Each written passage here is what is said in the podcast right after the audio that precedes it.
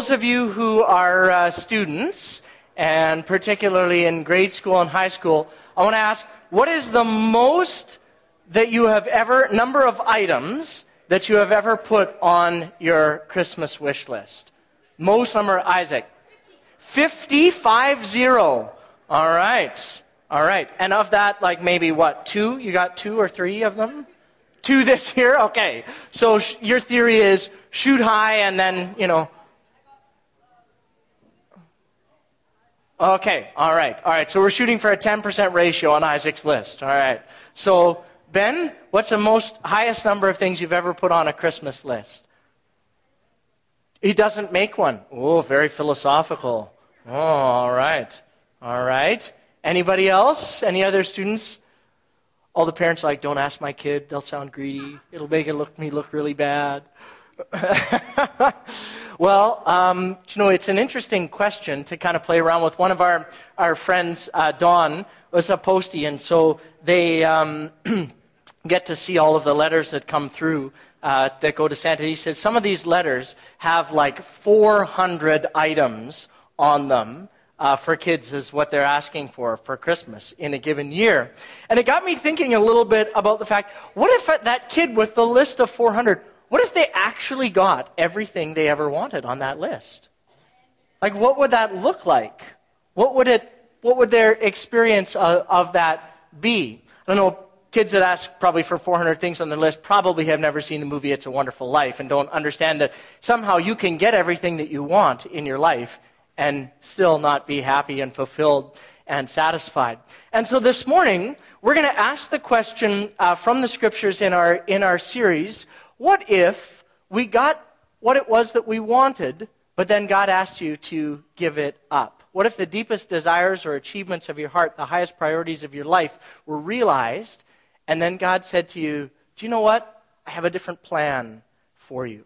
And so we're going to look at a text in the Old Testament where God did just that uh, with an individual and ask us to consider what our response might be.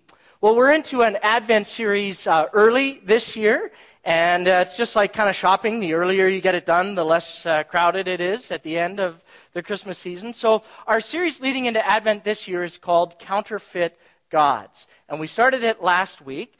And the premise of this teaching series is that as individuals, and as, uh, as families and even as church communities, we have an incredible propensity to take things that are good and turn them into ultimate things. We have an incredible ability to take good things and turn them into ultimate things, priorities that trump all else, including God Himself.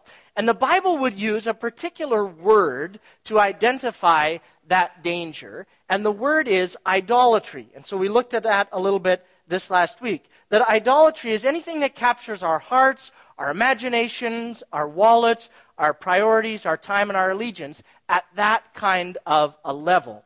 And in his excellent book on the subject, theologian and pastor Tim Keller notes this that every human being must live for something. Something has got to capture our hearts, our imaginations, and our most fundamental allegiance and hope. But the Bible tells us that without the intervention of the Holy Spirit, that object of our affections and our lives and the, the direction which we head our lives in will never be God Himself.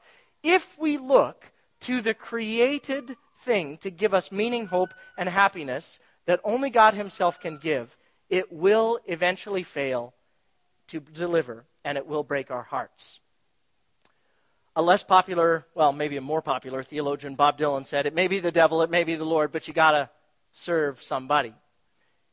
Just both of those identify the fact that we have to have a controlling influence in our lives. It's, we're wired that way as human beings. And in this series, we want to ask the question what is the controlling influences in our hearts? What are those things to which we give ourselves fully? And so, Pastor Keith gave a great primer last week, and over the next six weeks, we're going to look at a whole variety of topics and various biblical narratives to ask the question how might this particular thing become potentially an idol in our culture and maybe in my life? And if it is, what should I do about it? And so, as we look at our text this morning, uh, we're going to, I want you to get the picture in your mind of a pendulum clock. Growing up in our house, uh, we had a pendulum clock. It was on the mantle. It got all nicely decorated for Christmas. And a pendulum clock, as you know, just moves back, forward, back, and forward. And a pendulum swing, in many ways, has become a bit emblematic of some major aspects of modern life. Take, for example, a, a sports team. Let's pretend it's a hockey team. Let's pretend they win a major championship. And then many of their best players get traded away or they hit their salary cap in the offseason and they have to rebuild for the next season. And somehow, still mystically, they managed to come to town and defeat our hockey team 7 to 1. I'm not quite sure how that happened, so that might be a little bit of a bad example of a pendulum swing. But oftentimes, a team will be great one year, and then they got to trade away their best players, and so they swing way back over on the other side of the experience uh, the following year. Okay, so let's talk about maybe eating habits in the month of December. Some of us go a little crazy in the month of December, and we sort of get out of the moderate range and we sort of swing over to one side of the pendulum. So what happens then is in January we think to ourselves, uh oh, went too far over on the one side of the pendulum, and so we swing it way back over on the other side of the pendulum. And so, like January 1st, if you go in, the first books you see in chapters are like all the diet books, are all front and center. And all the diet meetings are like filled with brand new people coming into their regime and filled to capacity in January 1st. Because the pendulum gets pushed from one extreme in the month of December to the other extreme. They even have a name for this. This is like yo yo dieting.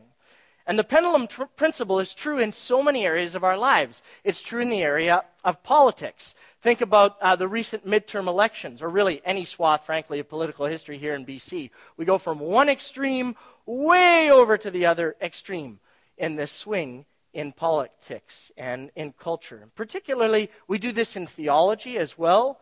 Particular emphases get overemphasized, and then we think, well, we should correct that, and so we swing way back over into another emphasis. And it's very difficult and challenging in all of these areas of our lives to try and figure out where would the pendulum stop in the middle. Most often, we're living in one of those areas of extremes. So, take another example. Our definition of uh, a fulfilled and uh, let's use the word successful, might not be the best word, a successful male in our culture. Think back over the last 85, 90 years to how that definition has shifted and changed and what the influences are have been in the different generations. So if you're my age, your grandparents are in the generation known as the builders. And the builders' generation, they like to use the term, and I argue with my grandparents about this, the greatest generation in the history of the world. They, uh, they really feel that's an apt description for them. Uh, so, anyways, whether or not they like that label or not, they, the, the definition of their uh, exploits and success was doing something on behalf of the greater good, our culture. These are people who fought in two world wars. These are people who built institutions in our society. A lot of the institutions that we have in Canadian culture now were built two generations ago by these individuals who thought we want something larger and, and we want to contribute our lives for the greater good. This is broadly speaking, of course. So then the next generation comes along and they redefine the cultural landscape and they redefine what that looks like in their eyes in the 60s and the 70s and the 80s. And the highest values become things like self fulfillment and self actualization. And this leads to seeing things like personal fulfillment in my job and in my role as something that would be the highest thing that I could attain and the most prized aspects of particularly the male psyche. But this did something to families, inadvertently or advertently. And this led to when we see personal fulfillment as our greatest goal, and the almighty dollar as being something of the prized possession. For some of you growing up, this definition of a, of a man meant that you were a good provider, or that your parents were, or your dad was a good provider, and that was equated with success, or that was what was the highest value that was esteemed at that point in time. And the law of unintended consequences kicks in, and you begin to experience an entire generation who grows up with a dedication to work over family. And some of you, if you're in my age category, you might not remember your fathers being at a single Christmas musical that you were ever in, or very present, frankly, in your lives growing up. So then the next generation comes along, and we look at this landscape littered with some of the unintended consequences of that definition of success, and we begin to push the pendulum over even further on the other side of the equation. And we say, well, we don't know necessarily what we want, but we don't want that, whatever that was. And so the pendulum begins to swing back in this. So we think to ourselves, well, if my dad wasn't at any of my games, I'm going to be at every single game ever that my kid ever plays. And we say things like, well, if my dad never said good job to me, then I'm going to tell my kids, I'm going to give them all kinds of praise all the time, even if frankly they're very mediocre and don't actually deserve it in the particular environment that they're in. Um, and over time, without realizing it, the principle of the pendulum has caught up with us. But the problem is, when you want to swing something back in a corrective, just like in so many of those other areas, sometimes you swing it too far back in the other direction. And so you tend to vastly overcompensate. But the challenge is that overcompensation for past wrongs, excesses, or absences does not ever, ever, ever create justice, balance, or fulfillment in our lives.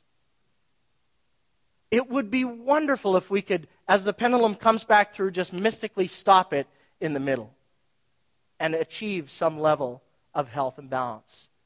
But quite often, when the pendulum begins to swing, it begins to swing over in the other direction because we want to try and experience something different. But it doesn't overcompensate, it doesn't compensate for past wrongs, excesses, or absences. And so, in this instance, speaking particularly um, for young moms and, and dads, as we've pushed the pendulum back in the opposite direction, many of us have not found or experienced balance in this area of our lives. And family, because we haven't necessarily maybe seen it modeled for us in a healthy way, has become a consuming priority to try and figure out what that looks like. And for those of us who are married and have kids, our culture, by and large, has idolized children and families to the point where parents have begun to organize their entire world around them. Family time trumps anything else. Family time trumps a personal encounter with God and His Word. Kids' schedules trump or sport trumps time with a gathered community of faith.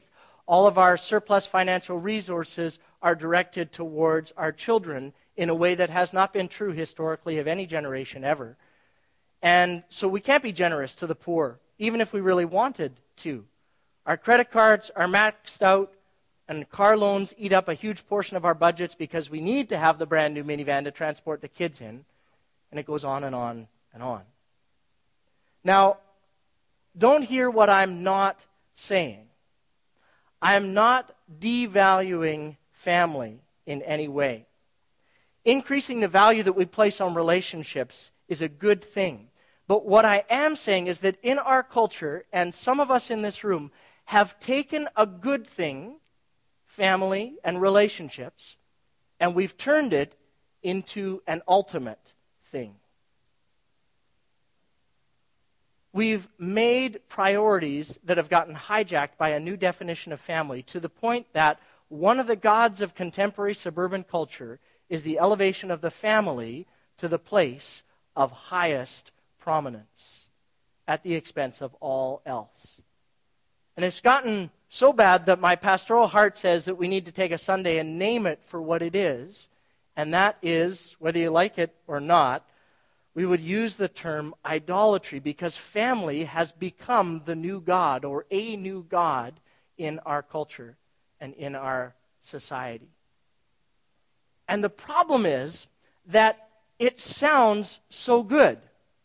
We tell ourselves, well, it's important that we have family time together. But the long term prognosis of making our families into a God is very ugly. And so we need to look at some of the consequences of what that might look like and how we might ask the question of what it means for us in our world and in our culture today. So I want us to look at the story of Abraham in Genesis chapter 22 and how God asked him to give up all he ever wanted in his life, which was family, and particularly a son, because family for Abraham had become his new God. So turn to Genesis 22 uh, with me in your Bibles and we'll pray together. Say, God, we want to open our hearts uh, to you this morning. We want to invite you by your Spirit to speak to each and every one of us this morning. We want to ask you to just put your finger on our lives. If there are areas of challenge that you need to bring to us this morning, we pray that we would hear and receive them. If there are things that you want to commend us for, we pray that we would also receive those. And God, we pray that as we look into your word this morning, your word is truth, it's our guide for life. And we pray that you would use it to teach us and show us things in our life. Hold it up as a mirror to us, Father, that we could see ourselves and that we could see you more clearly in what it is that you're calling us to do. In the name of Jesus, we pray. Amen. Well, the story of Abraham as one of the uh, main characters, really, early on in the Old Testament, uh, begins much earlier than Genesis chapter 22. It begins actually back in Genesis chapter 11 and chapter 12. And the story of Abraham begins with God appearing to Abraham and making him a promise, an incredible promise that talks about Abraham, if you will leave your family and your country of origin and you will follow me and walk in obedience to me, then I will make you a great nation. And amongst other things, God says to him, I will give you a son. Now, at this point in his life, Abraham is about 75 years old. And so at the time, God promising this to Abraham is no small miracle. But Abraham believes God and says, All right, I may be 75, my wife might be 65, but I believe you, God, that this is a possibility. And we looked at this narrative from Sarah's perspective uh, in our summer teaching series uh, this year here at Jericho Ridge. And so I won't dwell there. I'll simply remind us of the fact that it took a long time for God's promise to Abraham to actually come to fulfillment. It actually took 25 years and a whole set of life experiences. Tim Keller, in his book, puts it this way The years of agonizing waiting had taken their toll, as any couple struggling with infertility can attest. The nearly endless days of waiting for God to fulfill his promise refined Abraham's faith, which was critically important. However, the years of infertility also had another effect. No man had ever longed for a son, maybe more, than Abraham, because he had given up everything in his life to wait for this. For 25 years, he waits for God's promise to be fulfilled. And finally, at the age of 100, God comes to him, and Sarah conceives. And I can picture Abraham as she goes through her first trimester, just doting over her in every way. And everyone holds their breath for nine months, and finally it happens. The child of the promise arrives and Abraham can say to everybody who might have asked him, See, I wasn't crazy. God promised me this. I remained faithful to God. God was faithful to me and faithful to his word. And here he is, the son that God promised me. And Abraham's heart is fulfilled. Or is it? Read with me in Genesis chapter 22, uh, verse 1, where the text says this. Sometime later, after Isaac has been born and after Isaac has grown a little bit, God tested Abraham's faith. Abraham, God called. Yes, he replied, Here I am. Take your son, your only son, yes, Isaac, whom you love so much, and go to the land of Moriah. Go and sacrifice him as a burnt offering on one of the mountains which I will show you. Hold on. What did God just ask Abraham to do?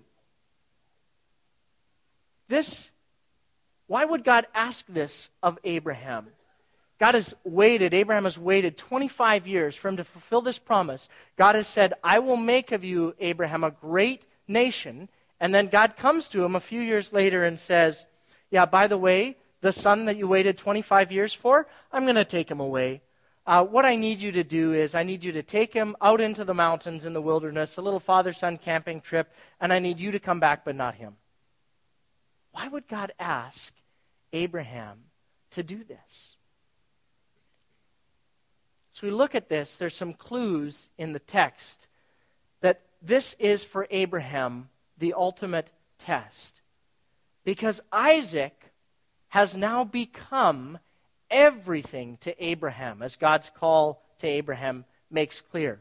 God doesn't just refer to the boy simply as Isaac, but he says, Your son, your only son, the son whom you love so much.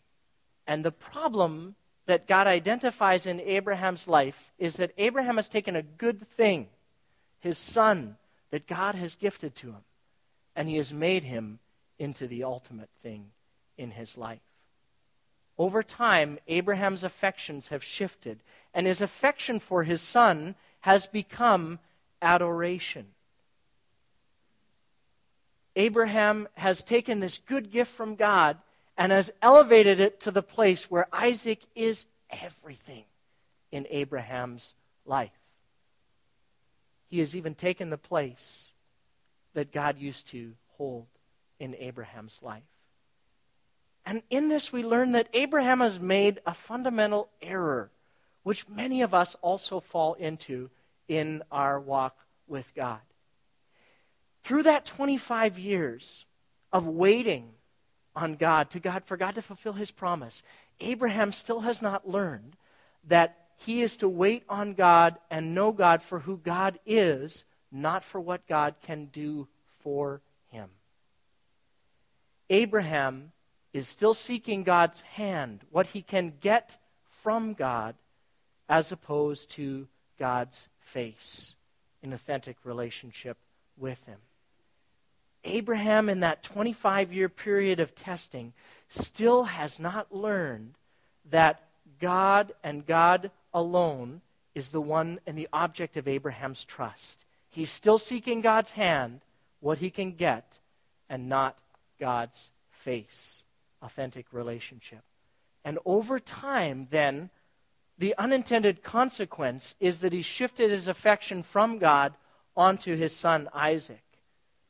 And Isaac has replaced God in Abraham's life as the organizing principle of his life and his chief affection. But again, don't hear what I'm not saying. I'm not saying that loving your son, whom you've waited for for 25 years, is wrong. That's not what God is saying to Abraham by asking this of him. God is not saying that you cannot love your son, but that you must not take a loved one and turn them into a counterfeit God. Whenever you do this, you will smother them. If you do this as a parent and place all of your hopes and your dreams and your identity and your aspirations in your life into your children, your identity becomes so tied to theirs that whatever happens to them wounds you so deeply that you cannot recover from it. If they get into trouble at school, you, your first thought is, I'm a failure as a person. When they choose a different path than that which you've chosen for their lives, you feel hopelessly crushed and abandoned. When you put your children in the place of God, it creates an idolatrous love that smothers your children and strangles that relationship. And so God asks Abraham to give up that which is most precious to him, to sacrifice all that he has ever wanted. Let's continue reading in the story. I'll be reading from Genesis 22, 3 to 8. It won't come up on the side screen, so just follow along with me in your Bibles. If you need one, uh, Tamara's got a Bible for you there at the Welcome Center. So in verse 3, it says this The next morning, Abraham gets up early.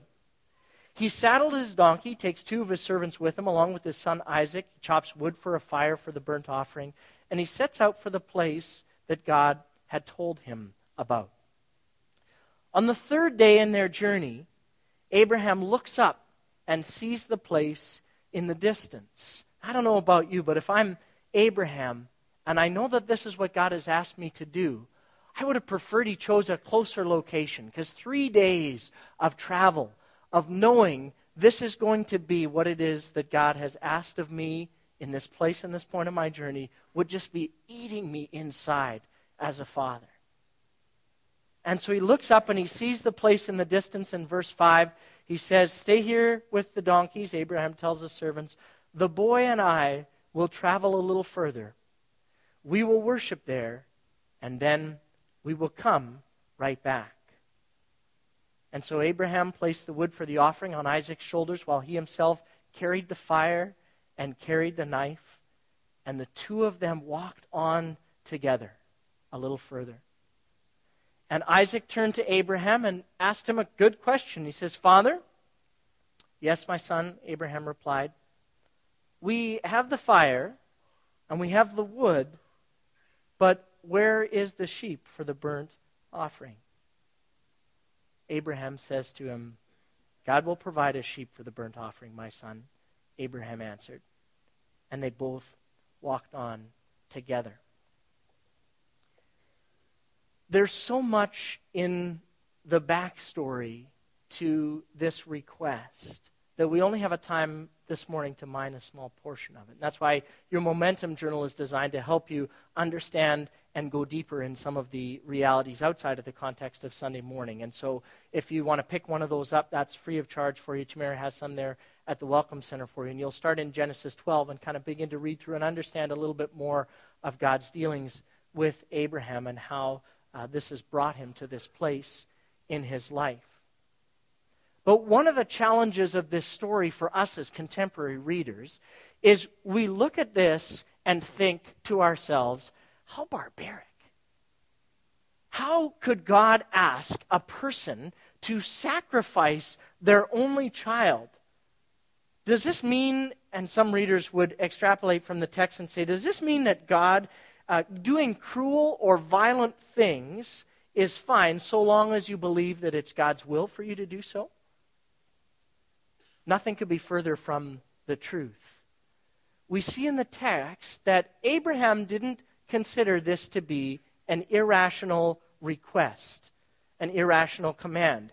And we get hints in the text of Abraham's journey and how he understood what it was that God had asked of him and the difficulty that this posed to him, that three day journey, but also the rebirth of Abraham's faith in God. So, what do we understand and see in Abraham's response? One of the things that we see is that Abraham was not exercising either a barbaric blind obedience to God's command. He wasn't exercising what we might in contemporary society refer to as blind faith, but he was exercising a vigorous and grateful faith in God. We get a clue of this in verse 5 of chapter 22 where Abraham says to the servants, We will worship and we will come back. Somehow, Abraham wasn't sure what was going to happen, but he anticipated somehow that God might meet them in that place and might provide in his graciousness as a gracious God for Abraham.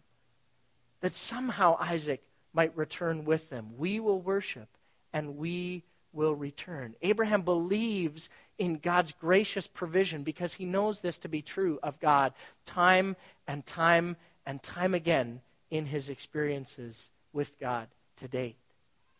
But Abraham also believes in the justice of God's request. And the biblical narrative is expounded for us. Isaac understands that what a sacrifice is. And you have to read further on in the scriptures to see and understand their worldview and what it was that Abraham and Isaac understood in terms of sacrifice. Because the Bible repeatedly states that sacrifice, because of sin, the lives of firstborn were automatically forfeit. But God, by his graciousness, put in place a strategy that the firstborn could be redeemed. Look at texts like Exodus 22, verse 29, or Exodus chapter 34, verse 20. Because in the ancient world, the firstborn son in particular, and some cultures still have this, held all of the hopes and the dreams of the family together in one place. And so God was saying in the most vivid way possible to Abraham and into those cultures that in every way, every family on earth owed a debt to eternal justice, the debt of sin. And that debt must be repaid. And so God gave the Israelites and Abraham a, a way in which, a mechanism in which that debt could be replayed or repaid. He gave them the option for sacrifice so that they understood as a firstborn son, this animal is being sacrificed in my stead, in my place. I deserve that, but God has graciously provided an alternate. And you read through the whole of the Old Testament to understand how it is that God came to set that up with the children of Israel for redemption in the Old Testament context. And so Abraham understands this. And he understands and is faced with this now ultimate question that God is a God who is holy. And therefore, my sin, Abraham would think, demands that Isaac's life be forfeit. But God is also a God of grace. And he has said that he wants to bless the world through Isaac. And so, how could God be holy? And how could God both also be just and graciously fulfill his promise of salvation? Abraham doesn't know. He doesn't have an answer, but he trusts and goes in obedience, in simple obedience to what it is that God has invited him to do. And our narrative continues in chapter 22, verse 9. When they arrived at the place where God had told him to go, Abraham did everything that the Old Testament sacrificial system required. He built an altar, he arranged the wood on it, and then he actually tied his son Isaac and he laid him on the altar on top of the wood. And Abraham picked up the knife to kill his son as a sacrifice. And at that moment, the angel of the Lord called to him from heaven, Abraham, Abraham. And yes, Abraham replied, Here I am. Don't lay a hand on the boy, the angel said. Don't hurt him in any way, for now I know that you truly fear God. You have not withheld from me even your own son, your only son. And then Abraham looked up and saw a ram caught by its horns in a thicket. So he took the ram and he sacrificed it as a burnt offering in the place of his son. And Abraham named the place Yahweh Yireh, or Jehovah Jireh, which means the Lord will provide. And to this day, people still use that name as a proverb. On the mountain of the Lord, it will be provided. The Lord will provide. It's an amazing conclusion to a tense and dramatic scene. And we have to ask ourselves the question what is this narrative all about? What is it trying to communicate to us? Well, for every idol that our hearts can latch onto, the Bible puts forward a narrative that explains how it works itself into our hearts and how we can work it out of our hearts. And so the narrative here explains, in some ways, the implications and application when we do what Abraham did. And that is when we get to the place where we have put family or our children as God in our lives. And one of the things that Abraham's story clearly shows us is how easy it is for the best things in the world to become the most dangerous things because they can so quickly and so easily become idols in our hearts. The best things in the world can be the most dangerous things for us because they can so quickly and easily become idols. Sometimes, when we get everything we've ever wanted, it can be the worst thing in the world for us, and it can destroy us. Was Abraham's desire to be a father wrong? No. But over time, he had turned this desire and subsequently the family that God had given him, particularly his son, into an idol. He had gotten all that he'd ever wanted, and it could have ruined his life. And so the sobering question for us to think about is how would we know if this was happening to us? How would we know that we were taking a good thing and turning it into an ultimate thing? How would I know if I was making a similar mistake? Which is the definition of idolatry. So I'd like to propose a two part test for us this morning. And the first part of the test is the question of attachment. The question of attachment. And the question to ask ourselves here is can I live without it, whatever that particular thing is in your life? Can I live without it and be content or be happy? And it doesn't matter what it is in your life. It could be living in a house instead of in a basement suite. It could be a child or grandchildren. It could be a fulfilling job in the area of your education. It could be what you want to be when you grow up. It could be a certain level of increased money in the bank every month. It could be as small as a particular item that you want somebody to give you this Christmas. We can become, un, uh, we can become attached in unhealthy ways to things and the unintended consequence for us is that when we don't get that for whatever reason, we become crushed and incapable of being content. The Apostle Paul says in the New Testament, I have learned in whatever circumstance I find myself to be content. With lots, with little, with things that I desire deeply, when they're realized, when they're unrealized. And so it's a clue for us that something is becoming a counterfeit God or is beginning to take over unnecessary real estate in our lives when we cannot answer the question, could I live without this, whatever it is, and be content? That might be a clue that something's becoming a counterfeit God, just like Isaac was becoming for Abraham.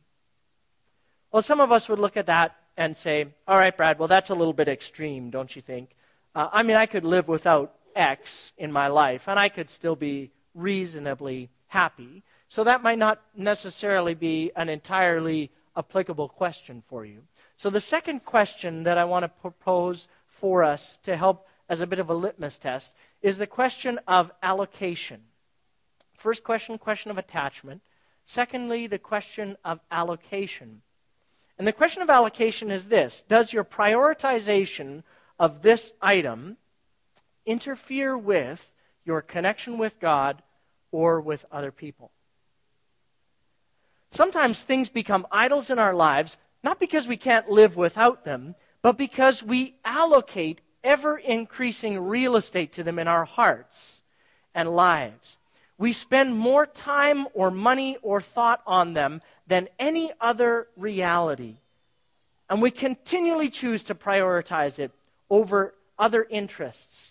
And any time that it interferes with something that God might ask us to do, we choose that every time. So it interferes with our connection with God and quite often with other people. This can be any number of things. It can be our jobs.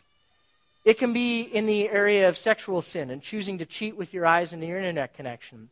It can be working on your degree and pursuing scholastic success so that if something else was presented to you as an option, that you would say no.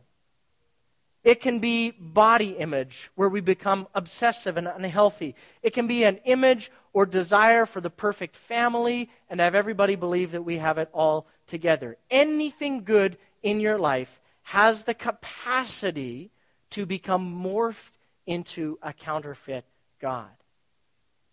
And so it's important to ask the question of priorities. What does that look like as it works itself out in our calendar, in our resources, and in every other way in which we organize and allocate ourselves?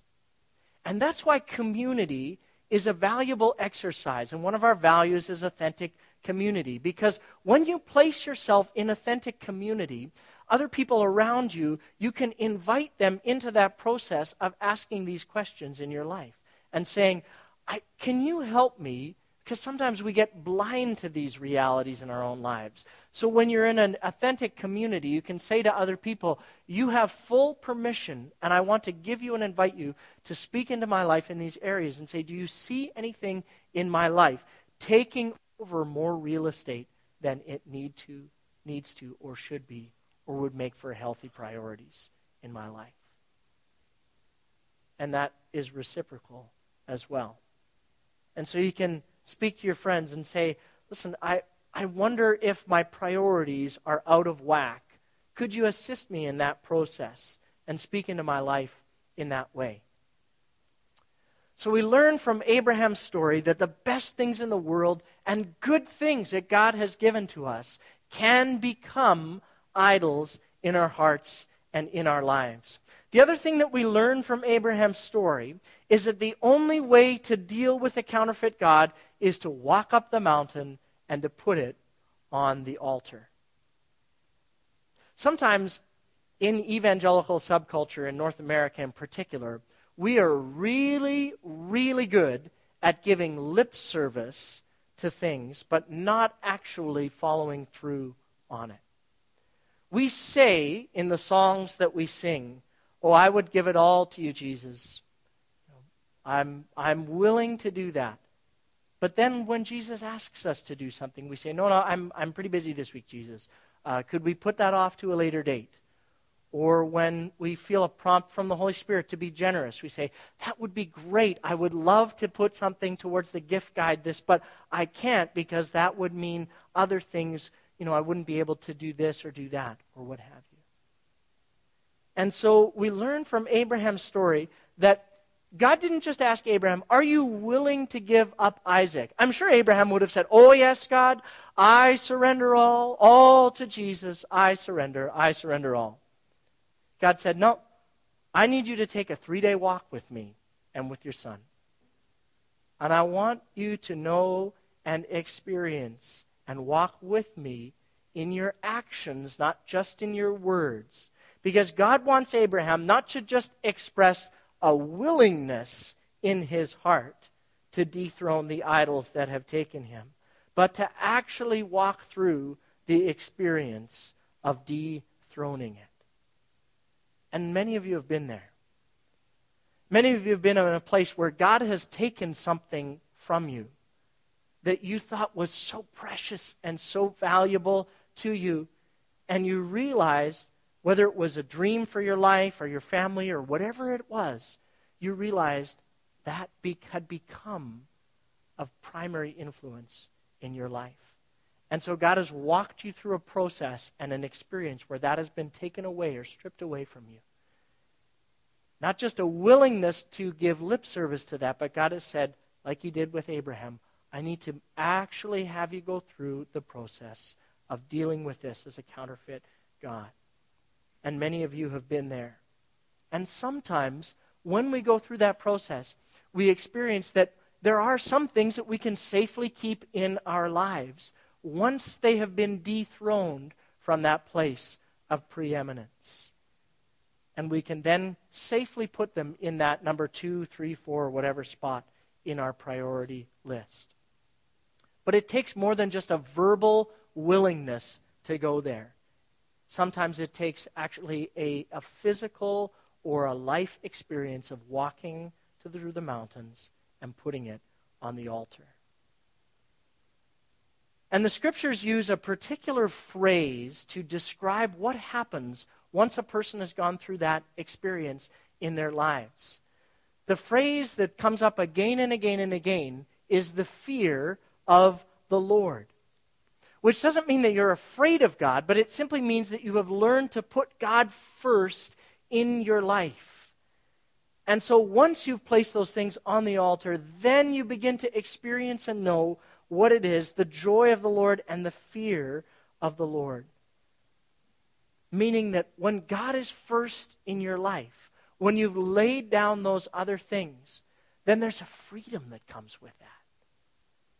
There's a profound ability to know and hear God's voice in a different way than when you have other things taking that first place in your life and in your experience. So I'm going to ask the Scott and the team if they would come. And they're going to lead us through some songs that invite us to reflect on this in our lives. I'm going to invite you, uh, just as they lead us in this time of response in song, to ask those questions of attachment and that question of allocation and say, God, is there anything in my life that I have become inordinately attached to?